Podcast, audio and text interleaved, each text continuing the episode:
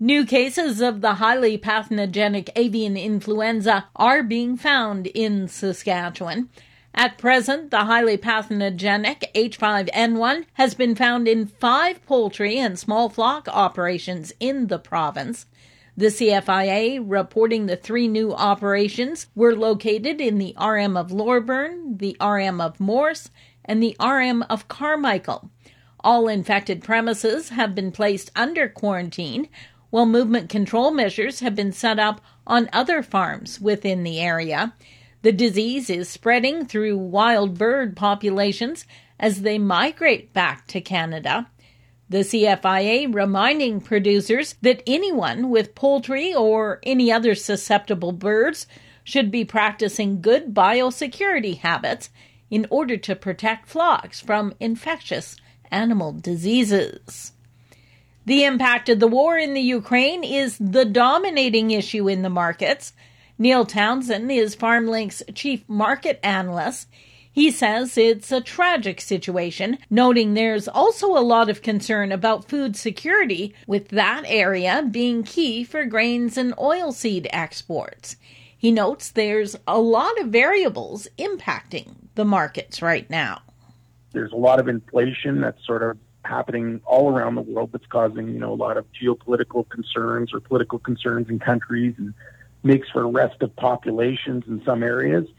And then, uh, and that doesn't show any signs of really uh, abating. And I think for farmers in Western Canada and around the world, I mean, we're going to be in, entering a much higher interest rate environment than we've experienced in the last little while. And that could get, you know, pretty challenging.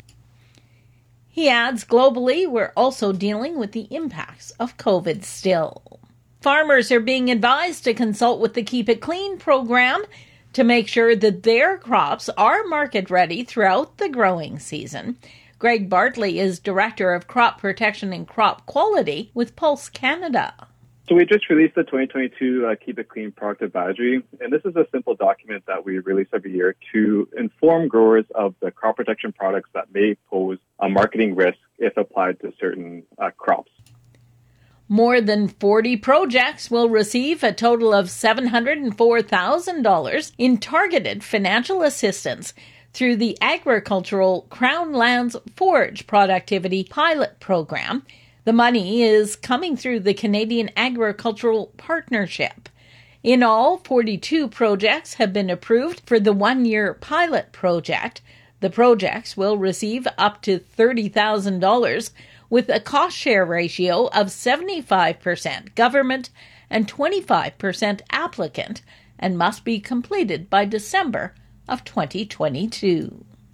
And Farm Credit Canada is offering enhanced credit line options and increased crop input loan limits in order to address recent input cost increases. Shannon Weatherall is Senior Vice President of Prairie Operations. We've got two changes underway right now in recognition of increased input costs that our producers and processors are facing right now. We're offering credit line increases to crop input financing customers who meet specific pre-approval criteria and also offering two-year credit lines for qualified customers to access up to a maximum of 500,000. And both of those are really to support our customers to ensure they have the financing in place uh, to keep their day to day operations running smoothly. She says FCC will continue to consider other options as well, such as debt restructuring, in order to support customers in financial difficulty. For Golden West, I'm Glendalee Allen Bossler.